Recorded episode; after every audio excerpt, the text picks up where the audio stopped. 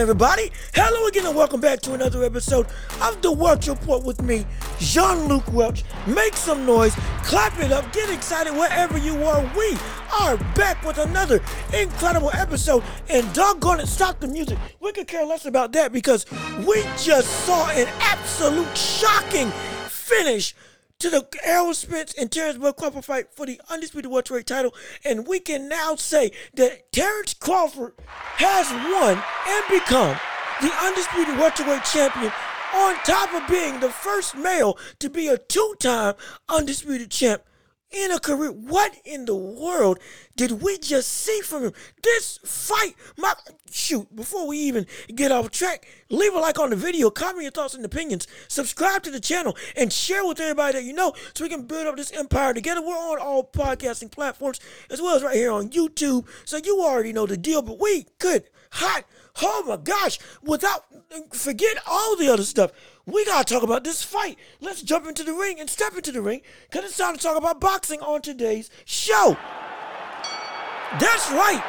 Ring the bell. Let's get it started. First off, how do I feel about this whole thing? My goodness, I couldn't believe it. I went to restaurants, got my whole friends and family together. We were all watching the fight, and we were expecting one of the closer affairs one of the great quality fights between two of the greats of this generation in boxing, two of, the, two of some of the defining boxers of this era at welterweight, going at it with each other. This was supposed to be, or on paper, was going to be a close, hotly contested affair. We don't know who's going to win. I picked Crawford. The Other people picked Spence.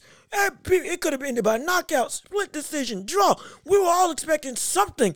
We were all expecting war, and we were all expecting a very close fight. And lo and behold, what do we get? An outright domination. I was shaking my head watching this entire fight from round two on because we could not believe what we were seeing at when we were watching this fight because this was an absolute not forget masterclass that's the wrong word just outright obliteration from Terrence Bud Crawford on to Errol Spence Jr. It was something I couldn't believe what I was seeing. I legitimately didn't think this was real. What was I what I was witnessing? This was an outright. He blew him out the water. He literally blew him out the water. Caught the big fish like he's been touting he's gonna do all these months, all these years, and especially in the promotion leading up to the fight. Couple that with him bringing a, a literal net on his trunks and on his sleeve with Eminem coming out, oh, he was ready for business. But again, we both thought, everybody thought, excuse me, this was going to be a war of attrition, and it turned out to be just an outright dom- demolition job, a domination, an, an utter obliteration up from Terrence Bud Crawford onto Errol Spence Jr. So that could, I, man, man, you want to talk? This fight was something that we've seen very few of in the modern day of boxing and stuff that we that we have talked about of the past. This was akin to the beatdown of Joe Frazier versus of, of Joe Frazier by George Foreman. That just outright destruction in their first fight. This was akin to that. This was like Fury when he destroyed Wilder in their second fight. This was like David Benavidez as recently as this year when he destroyed Caleb Plant and just uh, just beat him up. Just beat him up from pillar to post. Absolutely beat him up. The only difference is those those two, at least the Fury and Wilder one, they I don't you could argue they didn't even look as destructive as this. They didn't look as destructive as this.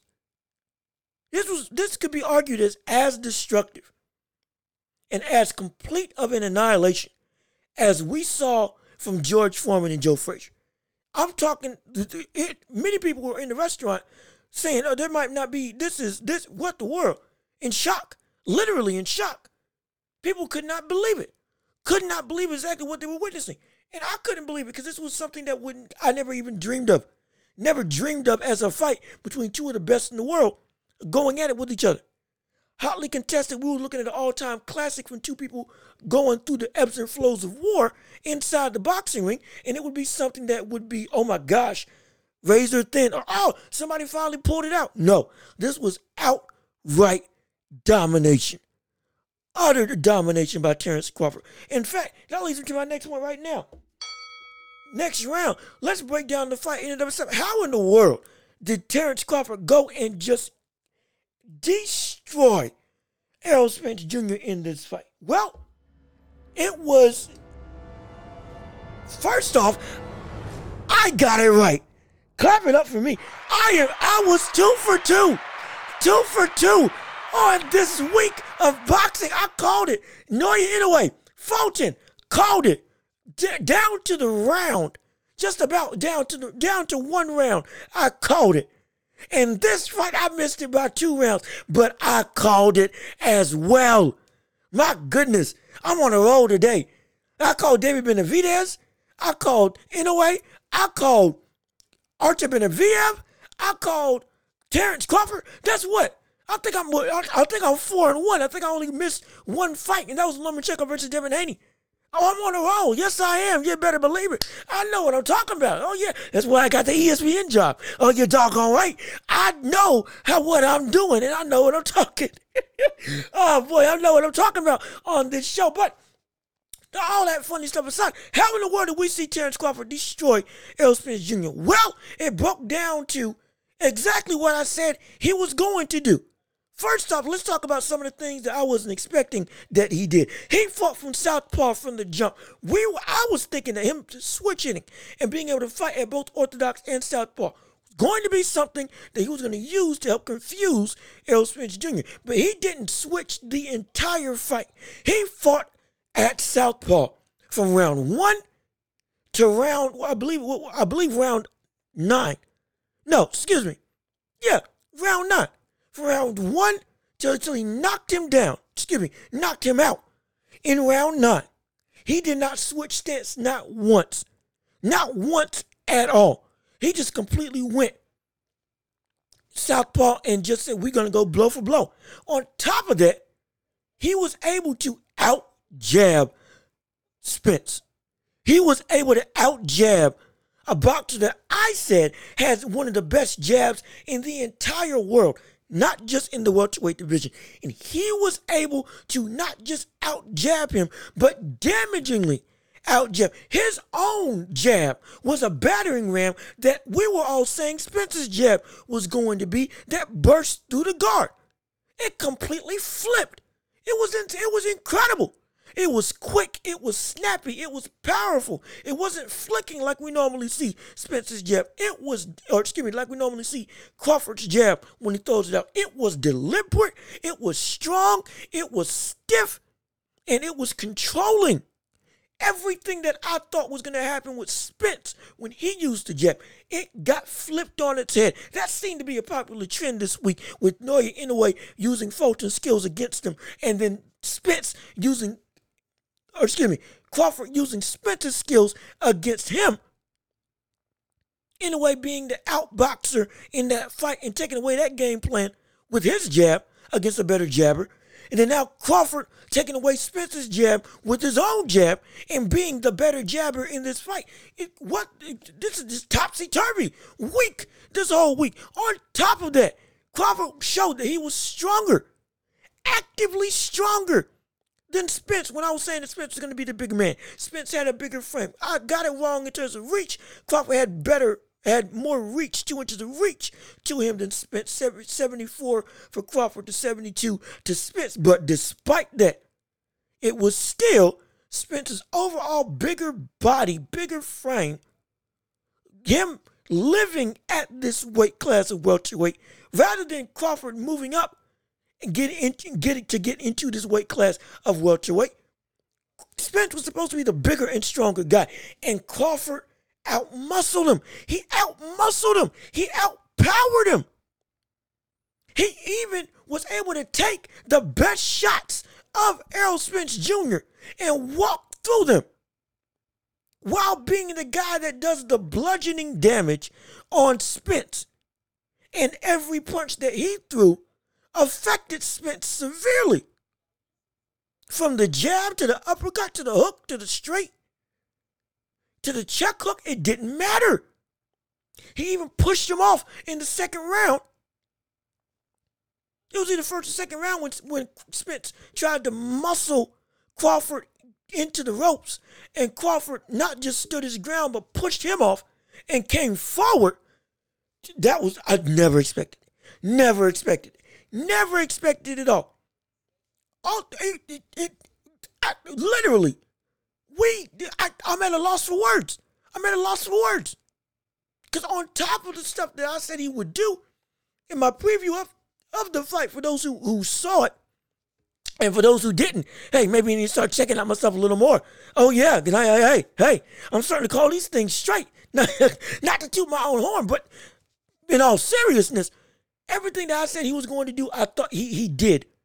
But he went beyond that and completely dominated in every facet that even Spence was supposed to be dominant So the things I didn't expect were his ability to outpower Spence, his ability to uh, out jab Spence, and his ability to just to, to take the punishment or take clean shots from Spence better than Spence took clean shots from him. And flip it on its head of again the bludgeoning, bone rattling power that breaks you down was on the side of Crawford rather than the side of Spence.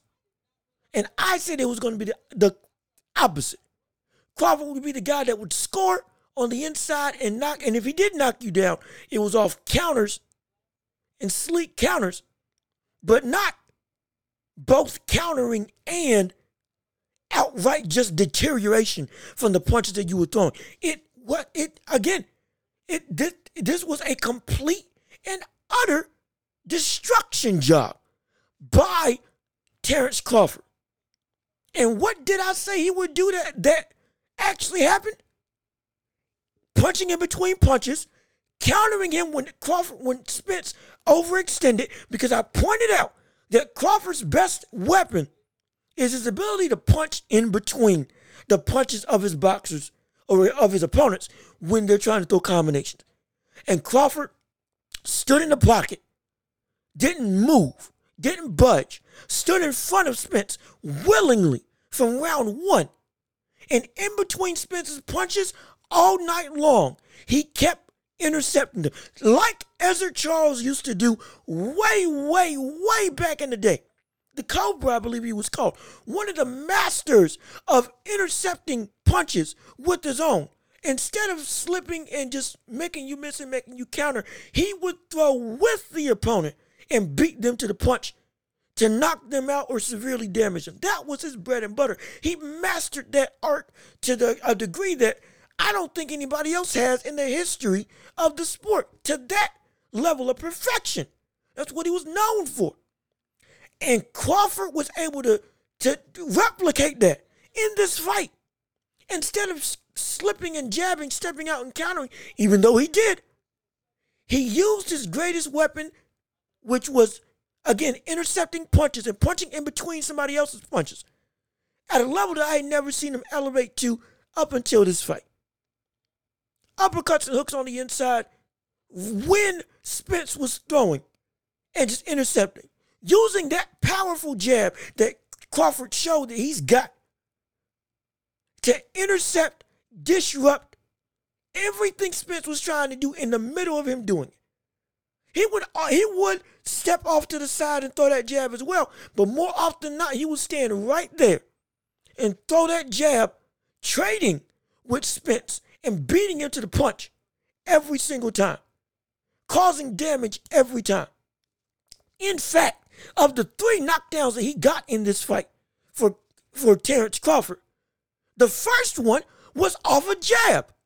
Was off the jab, the same jab that Kell Brook got knocked down, inevitably knocked out from. That people were saying, oh, that was a fluke because Kell Brook already had a fracture in his eye, a fracture in his skull from fighting Errol Spence. Terrence Crawford, when he earned that knockdown on Kell Brook, people were saying that that was a fluke. Kell Brook was over the hill. No, no, no, no, no. That's not, that we can shut that noise up right now. That ain't no fluke. That was no fluke at all. That just showed the legitimate power that maybe all of us were underestimating for Crawford. I categorize Crawford as a counterpunch, a precise power puncher, neglecting the fact that he has also just raw power, just like I've been saying with Spence, just like I've been saying with David Benavidez. We got so enamored with Errol Spence break, beating up Ugas, beating up Kell Brook, breaking faces, all this stuff throughout his entire career, evolving from the body snatcher to the truth, and just wearing down opponents consistently with just outright power. We forgot that that's what that's what Crawford does as well. He's just so sublime that he's only needed precision, but he showed every facet of his game this fight. It was incredible. It was incredible. And it's, it's punching in between punches, like I said, like I've just said. Also, countering all night long. He kept countering over Errol Spence Jr.'s jab and his big straight, left straight.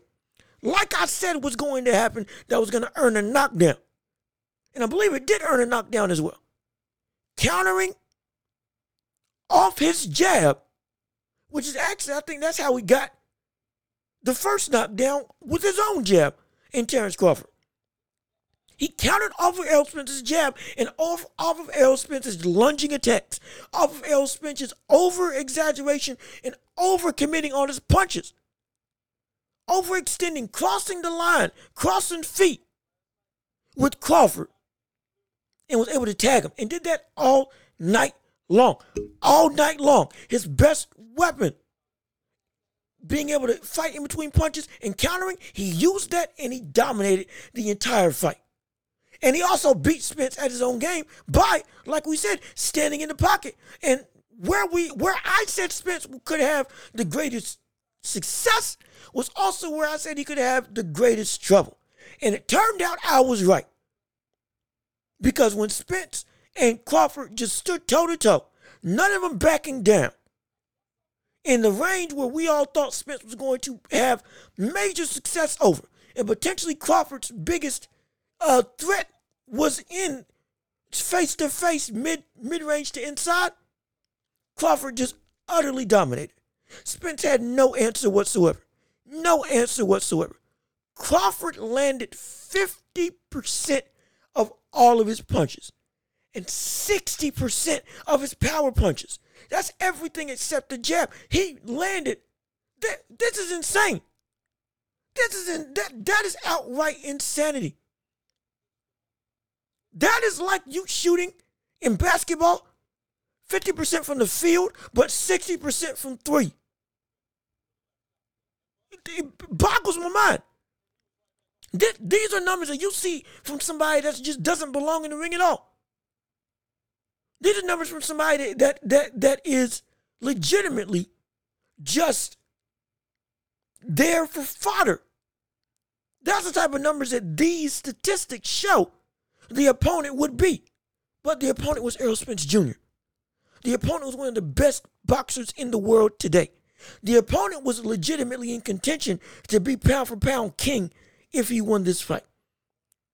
Some people already had him as number one in their eyes, or at least number two, at worst, top five. That's how this should not be. This shouldn't be. This type of destruction should not be at all. Ever. When it comes to the, these two caliber fighters. But it was. And it was against, again, against an opponent like Errol Spence Jr., who is legitimately a great boxer. All the hype that was uh, behind him was real. That's why this fight was so big because he was the one man that we saw that showed everything necessary to be able to take Terrence Crawford out. If anybody was going to do it, it was him. Had a better resume, had gone through the muck, had never been down in his entire career, had broke faces, had, again, made fighters never the same had kept evolving, looked like a juggernaut, looked like a tank, looked like an unstoppable force. Or excuse me, looked like an immovable object. But he went against an unstoppable force and got moved. He got derailed. He got taken off the tracks. The unstoppable force in Terrence Crawford blew through him. Just outright moved him out the way like he was nothing. Like he was nothing. It was insane. And you want to know why? The biggest thing as to why this is the case? That sixth gear. Like I mentioned in my breakdown, Terrence Crawford has a sixth gear that he's able to go to when necessary. We saw it in Spence, or excuse me, we saw it versus Sean Porter when he was said he was down on the cards and was, and was losing that fight legitimately. When he heard he was down, picked it up, went to a new place, and took him out. He did it against Gamboa when Gamboa knocked him down. He knocked him, he took him out within the same round and switched, flipped a switch and just completely elevated his entire game. When necessary, Terrence Crawford had the ability to do that, had shown it. He didn't flip the switch when this fight happened. This the switch was already on. He didn't waste time going to that sixth gear at the start of the fight. From round one, he was already in that sixth gear. I said that if Spence cannot compete with the sixth gear that Terrence Crawford has at his, at his disposal, if and when Terrence Crawford goes there, he won't be able to beat him. Because Terrence Crawford is a man that can elevate, and Spence is a man that can dominate based on he's always in high gear. Spence is always in high gear. Spence doesn't go ebbs and flows. Spence as is consistent. Spence is like that train on the track. He's inevitable. But he's only got one speed. Constant. Consistent. But it always works. Because he, he has that level of talent. But it's, it's, it's, it's there. It's just always there. But it never elevates. That's not a knock because I said he's always at top gear. And because he's always at top gear, he's been able to go through everybody that he needs to go through. Always fighting at his best. And we see it. But he, he doesn't switch to a different a different threshold. Who hasn't shown that he has to. Who hasn't shown that he has that gear. But maybe he doesn't need that gear because he's all, when he fights the way that he fights, he always finds a way out. Always finds a way to become the Im, immovable force that you cannot derail. And he always does it. But in this fight, he ran up against the sixth gear in Terrence Crawford at the first round. And he could not compete. He could not compete. He couldn't compete at all at all. He could not compete at all when Terrence Crawford fought at his absolute best, tapping into that sixth gear that he has as a boxer from round one. And Spence could not catch up in the slightest. In the slightest. It looked like he wasn't even getting going. That's how far and away Terrence Crawford's sixth gear was. Terrence Crawford fought fighting at his absolute peak. I have never seen Terrence Crawford fight at this high of a level in my in my entire time watching him in his career. I've never seen him fight at this high, this consistent, this dominant, this all-encompassing level of pure just understanding of everything in the sport. Had never seen him fight at this high of a level until tonight. Never. I had never. Never seen him fight at this high of a level up until this point. But he did it against the, again, not just his toughest competition, but one of the greats of this generation in Errol Spence Jr. A guy that we were all talking about again was in pound for pound. And if he won, would have been number one. And was the only man that we could feasibly see as being legitimate co- competition for Terrence Crawford to fight. And Terrence went to that sixth gear from the jump and he couldn't do anything about it. Couldn't do a, a thing. Not one thing. Completely looked outclassed and outmatched in every capacity. It it we I'm at a loss for words because this is something that should not happen at this level. But it did against an opponent that has all the respect in the world behind him. The most credible opponent that we have today in Errol Spence, who I've said has fought everybody, has beaten everybody, and beat everybody when they were more in their prime than when Crawford fought them. And he he looked like he didn't belong. Spence looked like he didn't belong in the ring. Spence looked so overwhelmed that he was on the back foot in this fight. I've never seen Errol Spence Jr. take a step back of except to reset or briefly stunned like he was against Kell Brook or like when he got off balance against Sean Porter. I've outside of that, I've never seen him willingly take a step back in a fight. He took a step, he he backpedaled. He backpedaled. He was backpedaling. From rounds like six to nine, he was backpedaling. He was on the defensive. He was in danger and was concerned of the power of Terrence Crawford. And when, in all, to put it bluntly, Crawford took everything that Spence is good at and did it to Spence and did it better than Spence and took away every single weapon that Spence wanted to use to the point that Spence didn't have an answer and he started relying on just grit, getting in and throwing body hooks, throwing hooks to the head, doing anything just to get some level of momentum. Because he was getting beat at his own game by somebody who was better at it than him. Who was also beating them with their own game plan and Terrence Crawford being a counterpuncher and punching in between shots.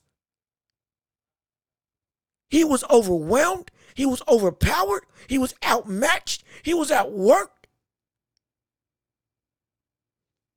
It, it, it was complete and utter devastation. The likes of which I never thought I would see from at this caliber of fight. At a fight that had this big parameters around it. At a fight that meant so much. This is a generational fight that took place. Oh, yes, it is. But instead of us talking about it like Hearns and Hagler, we're going to talk about it like Frazier and Fury or Frazier and Foreman. We're going to talk about it as a fight of complete devastation, a fight of complete domination, a fight where one man against an opponent that was d- d- supposed to be his equal or dare I say better, in many people's eyes, completely got outclassed to the point that people don't want to see the rematch. People are saying don't see the rematch. People are saying don't rematch her. I'm saying Spence doesn't need to fight for a year at all. And if he does fight when he moves up at 154, you take the weakest competition as your first fight and you build yourself up to get new tools in your tool belt as well as to recover and make sure you're okay. Not that Spence isn't a warrior and isn't a dog, but what happened to him in the ring needs for him to get rest and to retool completely. Completely. He's still the dog. He's still a dog. Don't get it twisted. He's still great. There and also there's nothing that is going to take away from this win. Nothing. No weight draining, no car crash, no multiple car crash, none of that. None of that.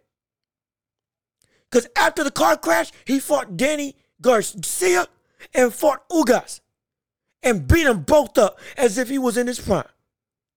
Because he was in his prime. Nothing got taken away. Nothing got taken away.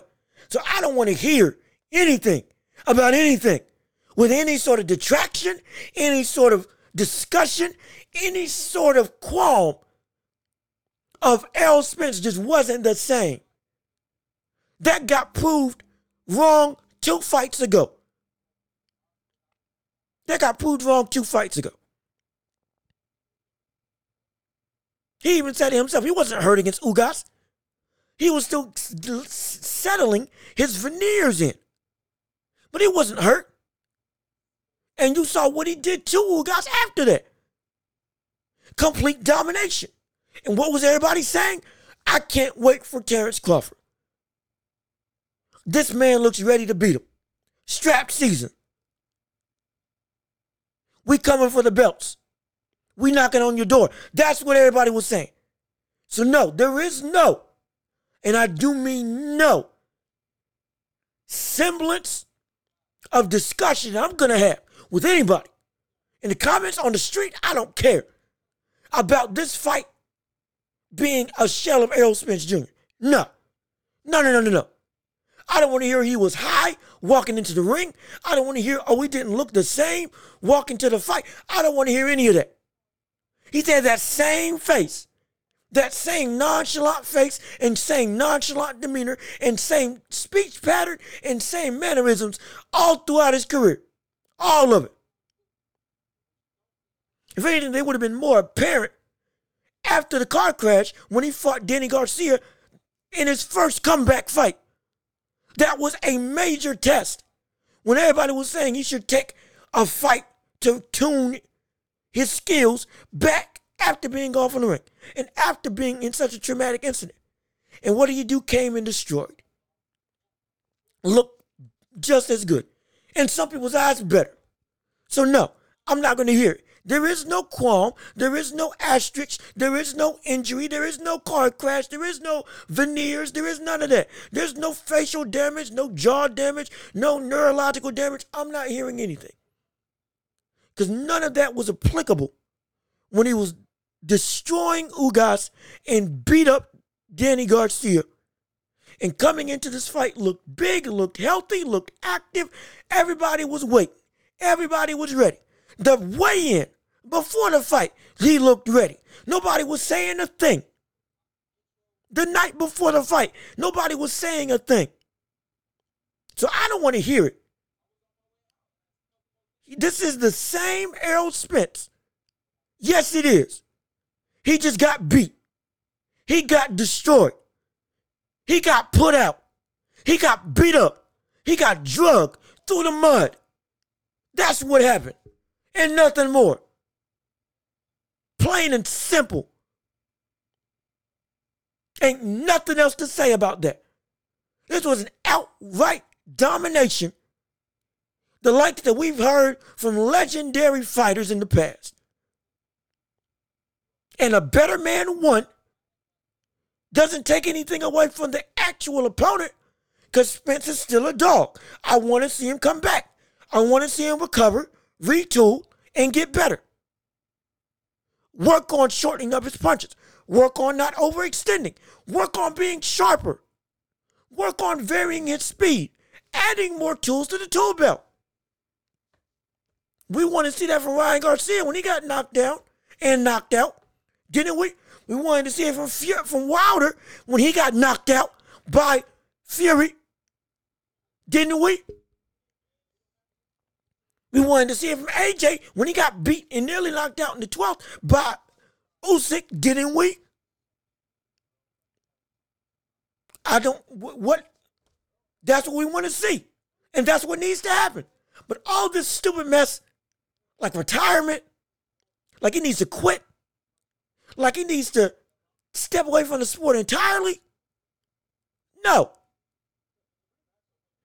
Because y'all weren't saying that when he was fighting against Ugas and Garcia. You weren't. Y'all weren't saying that when Ugas had success against him. And y'all weren't saying that he needs to, that, that y'all weren't having any problems after you saw what he did in his first fight back to Danny Garcia, who is a strong, heavy handed puncher who can go blow for blow with anybody in the division. And it will take you into deep water. Y'all weren't saying anything about that when you when when those fights were happening. So no, there's nothing. There's no, there's no slash that we put on this. None of that. None of that at all. He came ready. He came primed. He came to work. And he got beat by the better man. Outright. Completely. And utterly destroyed him. And he did it in every way that I said he would do it, plus more. Plus more. He did it and took away Spence's own game plan in the process. In fact, beat Spence with Spence's own game plan. In combination with boxing his own style. Incredible. Absolutely incredible. There's nothing that this man has to prove anymore. There's nothing this man has to prove anymore. That brings me to my final point in the show.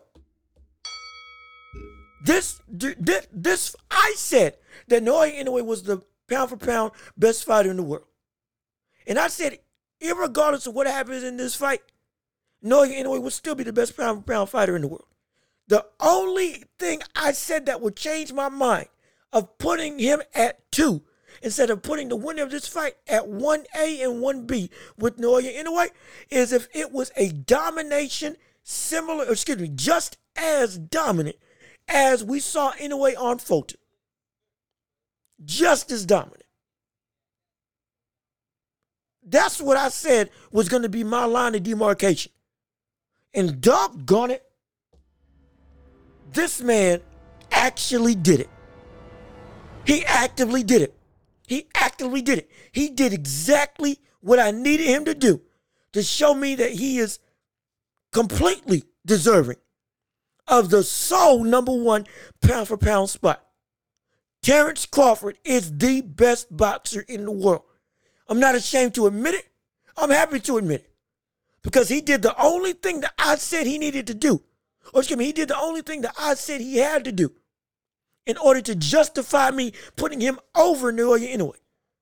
And that was to dominate Spence as concisely and as completely as Inoue dominated Fulton. That was the only way. Whoever won that fight had to dominate in just as, if not in an even more dominant fashion than we saw Inoue completely nullify and exploit and just dominate Fulton. And Terrence Crawford did just that. He did just that. He did just that. There was nothing. The only gripe that you can say is that he lost round one potentially. Or every judge gave Spence at least one round. Outside of Inoue dominating and not getting around from any of the judges or any of the fans for the entirety of the fight. That's the only thing. That's the only thing. In my opinion, it was round one, which I believe uh, uh, a couple of the judges gave Spence. But that was a give me fight. That was a, excuse me, that was a give me round. That was a, a, a, a feel more a kind of a filling out seesaw. You know, which do you prefer? Type of round in terms of how they approached it. But outside of that, destruction. Destruction, systematically taking away everything that Spence was good at.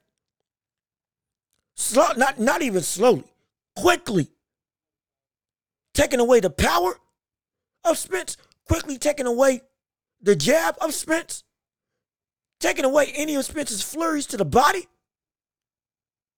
With Terrence Crawford's simple but so effective defense that he chose to do in this fight by using a high guard that also was able to cover the body and the sides of, of Crawford. A guard that looked like something out of Winky Wright's playbook. Impenetrable. Then taking away the inside of Spence by beating him to the punch. Then taking away the outside by not allowing Spence to get away. And then taking away the overall presence and threat of what can come to you from Errol Spence and using it for his own good in Terrence Bud Crawford. By becoming the aggressor, by being the one coming forward, by being the stalker instead of being stalked. Countering to the point that he took away Errol Spence's want to even throw the big straight left. Giving hesitancy, giving hesitancy to even throw the jab completely ripped off. This isn't a dissection like we saw from Inoue. It, this wasn't domination via dissection, systematically and surgically taking away stuff. That was Inoue. That was incredible. This was an outright demolition. This was destruction by ripping off the arms, legs, and head of the opponent. Not slicing and dicing your way through. Mortal Kombat style, you grab their arm like Goro and you just rip asunder every limb all at once. That's what Terrence Crawford did. He didn't use a knife, he used a bomb to blow up anything and everything that Spence wanted to do and bludgeoned him, outright destroyed him. In in in a beatdown that again, like I said, we haven't seen in a mighty long time. I compared it to David Benavidez and Plant. At least Plant had some success before he eventually got broken down and got forced into a firefight with David Benavidez and got beat up. This was there wasn't any success from Spence outside of maybe round one. And that's a big maybe. It was just complete and utter devastation and domination. A wholehearted, complete boxing masterclass that just ended everything. Ended, ended everything. Everything. It's insane. He's the best in the world. There is nobody. There is nobody better than Terrence Crawford. There's none. There, there, there, isn't any. There is not any. I think that Inoue is technically better in terms of his technique. I love his technique. He's got the best technique in boxing. But Errol Smith, Terrence Crawford, excuse me, is the best boxer in the world. There is no, there's nothing to say. He met the very high requirement that I needed for him to take that crown and be definitively number one. Definitively number one.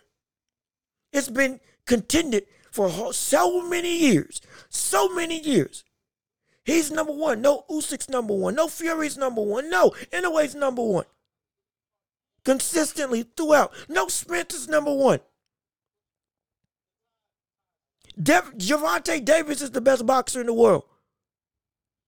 Devin Haney is the best pound for pound. These conversations kept going up. Will he, is he or is he not? Yeah, he's the best. No, he isn't. Oh, somebody caught up. Uh, no, they didn't. Oh, somebody else caught up. No, they didn't. Somebody else caught up. It was like that for, for, for, for years. There's nothing else to say no more. There's nothing to say. He is the definitive pound for pound best boxer on the planet today. Nobody is as good as Terrence Crawford. Nobody. Not even Inoue. And I love Inoue. I think Inoue can get there. Absolutely. But as of right now, no. There is nobody better than Terrence Crawford. Because reason being, this was the difference between Fulton and Inoue and Spence and Usyk, or Spence and Crawford. Inoue and Fulton was a fight where we were all saying, hey, this guy, his size and speed may be enough to take out Inoue. And he's the current best guy in the world. Or at least he's the best guy in the division, excuse me. And for somebody to move up and beat him, if they even knock him out, my goodness, that would be incredible. And he did it completely. I understand. But Fulton was a fringe pound for pound contender. Again, we're all saying, I said, Fulton felt that he should be pound for pound. Some people have him in the pound for pound already, or had him in the pound for pound already before the Inoue fight. And we're saying that he was overlooked. People weren't giving him the credit that he deserved. If he won this, he's in the top five.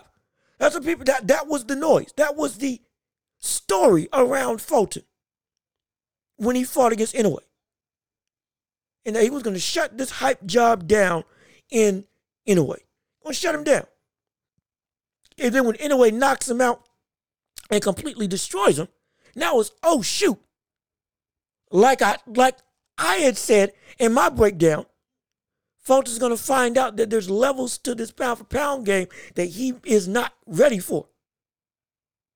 That could very well be a reality that hits him in the face come this fight. That's what I said, and it boded true. That he's not ready for pound for pound here. But Errol Spence is a different story. Errol Spence was viewed as pound for pound. And Terrence Crawford was viewed as pound for pound. These two were seen as the only two relevant competition for each other. The only two. For five years. The only two that were actually good competition for each other. That's it. Because they had both cleaned out everybody. And to take somebody on this magnitude of a fight, who is your best opponent to date, and might be the best opponent that you face, period, in your career, who is also going to be seen as one of the best of this generation and one of the great welterweights of history in Errol Spence Jr. The guy who everybody was vaunting over because he gave Floyd a black eye in sparring. A guy that broke faces. A guy that was feared. A guy that was called the boogeyman of the division. A guy that ruled the division. A guy that had never moved up from the division. This wasn't a situation where it was catch weight or draining or too heavy, too light. None of that. He lived at welterweight. Lived there. Lived there. His domain. His yard. And Crawford was moving up to welterweight. After being undisputed from the previous weight class. And he, in a fight that was his, that again, legacy fight, generational fight, a fight to tell the story of boxing as a whole for the rest of time. A notch in history of this great sport that we love that was going to help tell the timeline of the entirety of the sport. A fight vaunted as Hagler Hearns, Hearns Leonard, Duran Leonard, any of the greats, any of them. A fight that was going to define a generation. And he made it look easy. He made it look like Spence didn't belong. He's the best in the world. And there's nothing to say. There's nothing to say. I'm not flip flopping. I'm not changing on a whim. I'm not a guy that's trying to just keep with trends or be or or or, or, or get say the same thing everybody else is saying. Just be a follower. I'm not saying that. This is a point blank objective opinion. This I go off of what I see. And I told y'all what needed to happen in order to change my mind on how either the winner Spencer Crawford was going to be ranked in pound for pound on that performance. If they are not beating each other in a in a way that made it seem like they don't belong in the ring in the slightest. No, I wasn't going to put them above Inoue. Whoever was the winner. But Crawford did just that. Made Spence look human. Made Spence look. People are now talking about Spence like he's over the hump. Again, retirement is what people are saying Spence needs to do. Like Stephen A. Smith.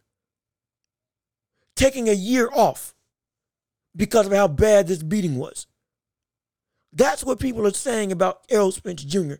after this fight when before this fight they were saying that Spence is going to be the guy to prove his point that he is the boogeyman, he is the truth, and he's the best in the world.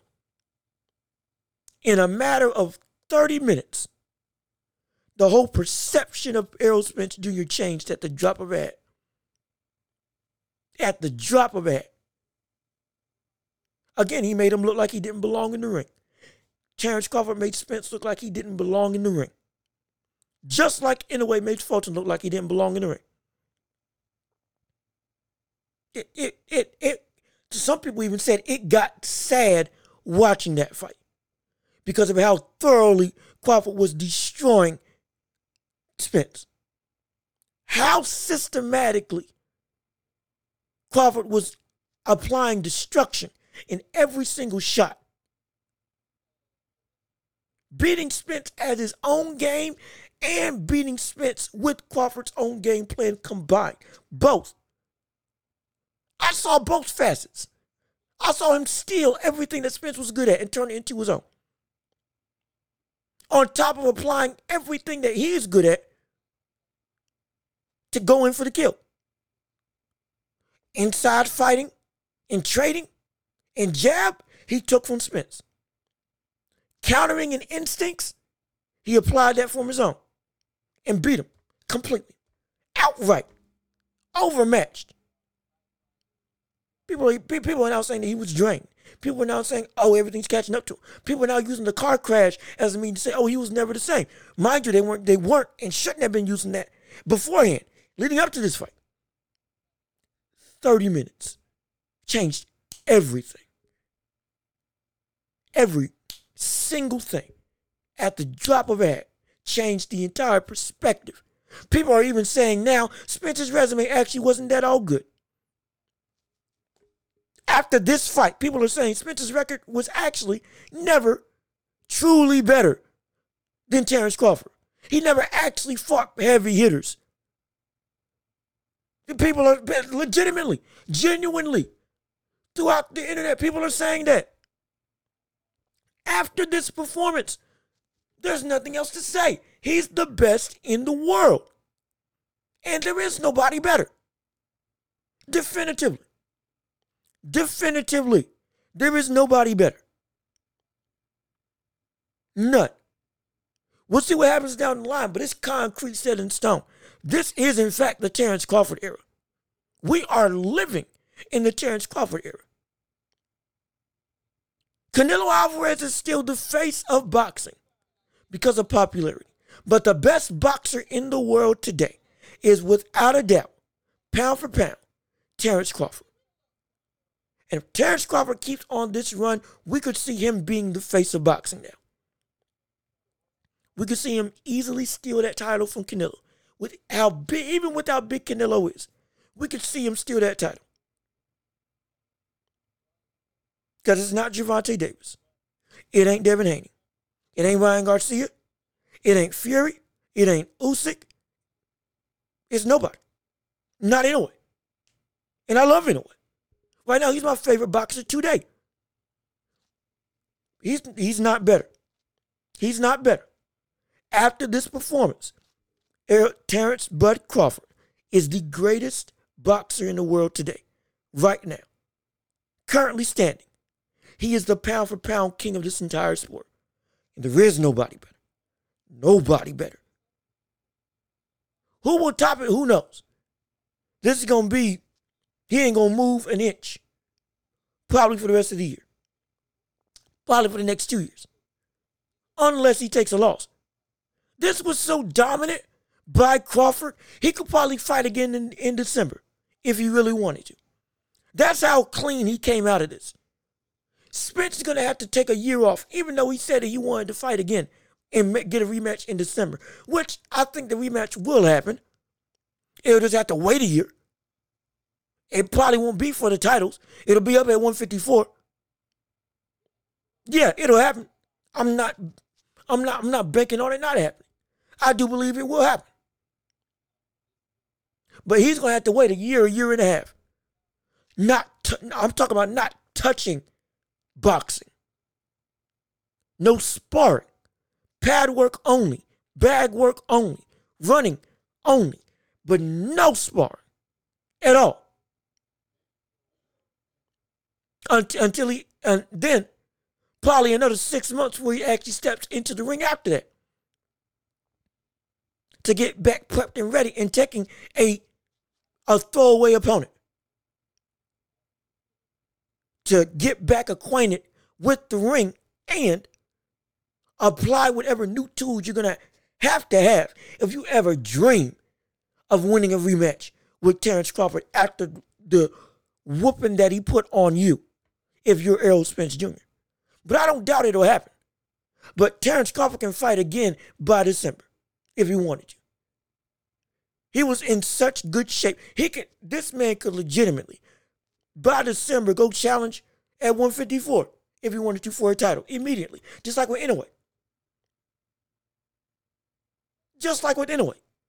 He can go straight to the top dog at 154 if he wanted to right now and beat him. That's where Spencer, that's where Crawford's at right now.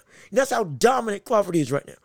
And that's how clean Crawford came out of this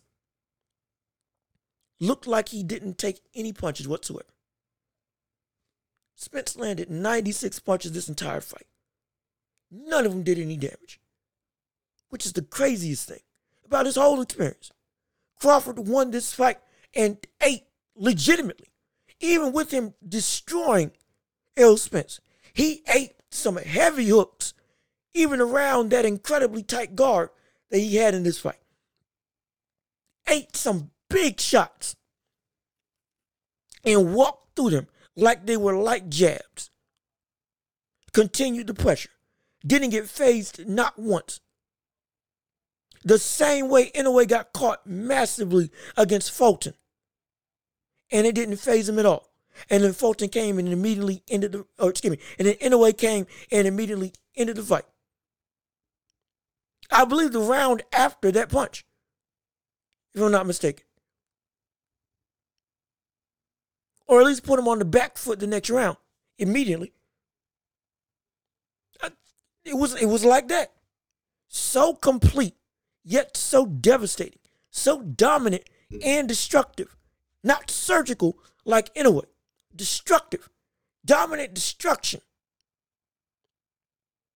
Destructive dissection. Outside of refined dissection from Inoue. This was destructive dissection from Crawford. Again, like like Goro on Mortal Kombat, ripping off limbs. Every single limb, not slicing, not a clean cut, ripping, tearing, prying away every single thing that Spence had to offer. Made him look like an amateur made Spence look like a child. He made Spence look like he didn't belong. He made Spence look like Rolly Romero against Gervonta Davis, but worse than that. He made Spence look like he didn't know how to box. He made Spence look like he didn't know how to fight. As crazy as that sounds, It's the truth. That's destruction and dominance on a different scale. Just like I said with Inoue.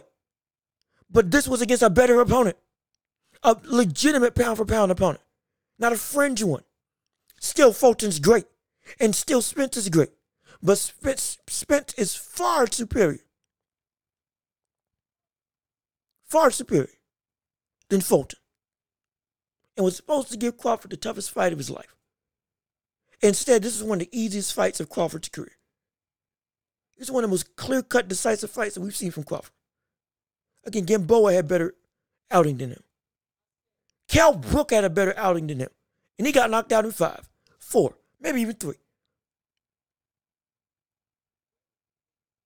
That the the brother that fought before this fight, the I forget his name, but the cat that that Crawford defended his fight against, or defended his title against before this fight, which was like a tune-up fight before the Spence fight. That guy looked better than Spence did against Crawford when they fought against each other. Brings up a compelling point that maybe Spence fights up to the caliber of his, of his opponent. Maybe he fights up to the caliber of his opponent, like Salvador Sanchez used to do back when he was dominating the division before he tragically passed away.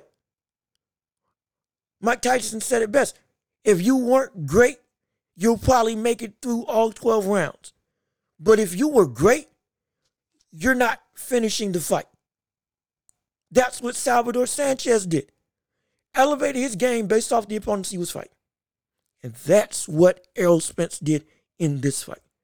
Elevated his game to the to a dominant level that I have never seen before from him. Because the opponent was somebody that was seen as the biggest threat to him. This is the greatest performance I've seen from Terence Crawford in the history of me watching a fight. And solidified for me that this is the definitive, pound for pound, best fighter in the world. And there is no equal. There is no 1A, 1B. It is him and Naoya. And then Usyk and then whoever else in the world you want to put there. I'll have a whole nother episode for something about list of who I got top 10. But definitively, it's Crawford, Inoue, Usyk. After that, have your way. Do what you want. But that number one spot that we all have been throwing up in contention for has now been completely secured, unquestionably secured. Even by the standards that I said he needed, needed to happen in order for it to be secured, which was domination on a scale just like Inoue in Fulton. He did that and more. There's no, there's nothing else to say. He's the best fighter in the world. He is the pound for pound king. This is, in fact, the Terence Crawford era of boxing. He has solidified himself as the best in the world, point blank, period. And if he keeps this up, he can easily become the definitive face of this sport. De- absolutely. He can steal that crown from Canelo. Yes, he can. Yes, he can. It's possible. Canelo's still the face of the sport because of how big he is. And he's still a pound for pound great. Don't get me wrong. In today's generation. He's still on the pound for pound list. I'm not, yes, he is. Because he's still undisputed at 168. Deservedly so. But that can easily now be shifted to Terence Crawford based on the next steps that Crawford does in his career from this point on. And he's 35. I'm not saying he's going to age out. I'm not saying all of a sudden he's going to just drop in terms of skill all because, oh, he's old. No, I'm not saying that. I'm not saying that at all. What I am saying is he's probably privy to the fact that his own clock is also dwindling as it is follows. Time doesn't stop. And a boxer's lifespan is incredibly different from anything else. And he's privy to that. So he's not going to waste time either. Now that he got the biggest fight of his career out the way, watch him go, in my estimation, on a tear absolute tear. Because now he's the guy to be avoided. Now he's the guy that people won't want to fight. Now he's the man that people won't want to step in the ring with. But he's going to be pushing. Every chance he gets, he's going to be pushing for the biggest fights now. And I can't wait to see it. I'm so excited. I'm so ecstatic. This is this is great. This is incredible. Because now we can sit back, relax, rest, and muse on the knowledge that there is a definitive pound for pound king in the world of boxing that nobody else in the sport can change at this point in time. It is set in stone, etched in gold, etched in undisputed gold, two times undisputed, historically undisputed. He's the pound for pound best in the world. And has now put himself amongst the greats. And that brings me to the next point. This will be the last point of the show. Very quickly. We can go on and on about this. With this performance now, we can see that Terrence Crawford is no longer just a, general, a generational talent of today. He is now a generational talent of all time. I'm not putting him high, high. I'm not putting him, oh my goodness, above Sugar Ray Leonard or, or Sugar Ray Robinson. Not doing it. What I am doing he's in probably top 10. He's probably in the top 10 greatest welterweights of all time. He's in that conversation with Hearns, Hagler, Duran, Leonard, Pryor, Chavez, Salvador San- Sanchez. I'm not, again, the, the weight classes vary, but in terms of the greatness of the past, and specifically welterweight, I'm not saying that he's just clears them all. But I'm saying now we no longer can talk about him as just, oh man, for today's boxers, he's phenomenal. For today's generation, he's great. But he couldn't compete. No, none of that. I dare say, I saw somebody say this, and I, I forget where. I think I saw it on, on Twitter. And I think I might have to agree. This is a man that could compete in the Four Kings era of boxing. In the prime of Hearns, Hagler, Duran, and Leonard. He would be he would be the fifth king. He would be the fifth king.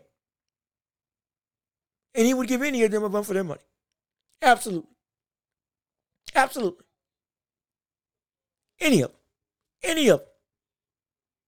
I'm not saying he's better, but I'm saying we can definitively say he can compete. He's that great. He's that good. He's that skilled. He's that creative. He's that dynamic. He could compete with the best of the best in the golden age of boxing and the best of the best of the Four Kings era. He would be the fifth king. He would be the fifth king. He would be the fifth king in that era. How good or bad he would be amongst that, you debate that for yourself. I'm not here to say that at this point in time. What I am here to say is that definitively he would be the fifth king. Instead of it saying four kings, it would be the five tribes of boxing. There'll be five separate fan bases clamoring for it. Because they will be the five best in the sport in that division against each other. And that's how good Crawford is.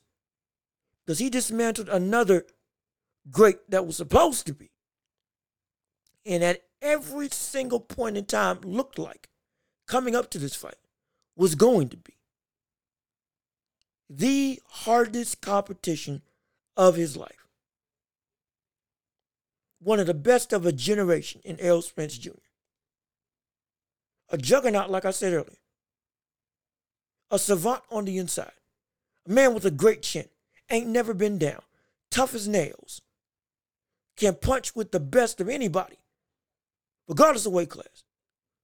Consistently breaks opponents down, breaks faces, breaks wills, like he stated he likes to do. Came back from a car crash and looked just as good. Some people's eyes might have been even better. And he got absolutely demolished. Yeah, there's no question. There's no question. He would be in the he would be in the four kings. He would be in the four king era of boxing. He would be the fifth king. And we should start talking about him as one of the greats of all time in the same breath as Hearns, Hagler, Duran, and Leonard. We should start talking about him like that because he deserves it, especially after this performance. Absolutely. No doubt about it. But I can rest easy knowing that we finally have a definitive pound for pound king for the rest of the year.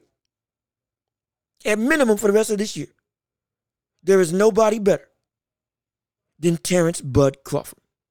He is the pound for pound king of boxing, and he is the best in the world. No conversation needed. No debate. Nothing else to say.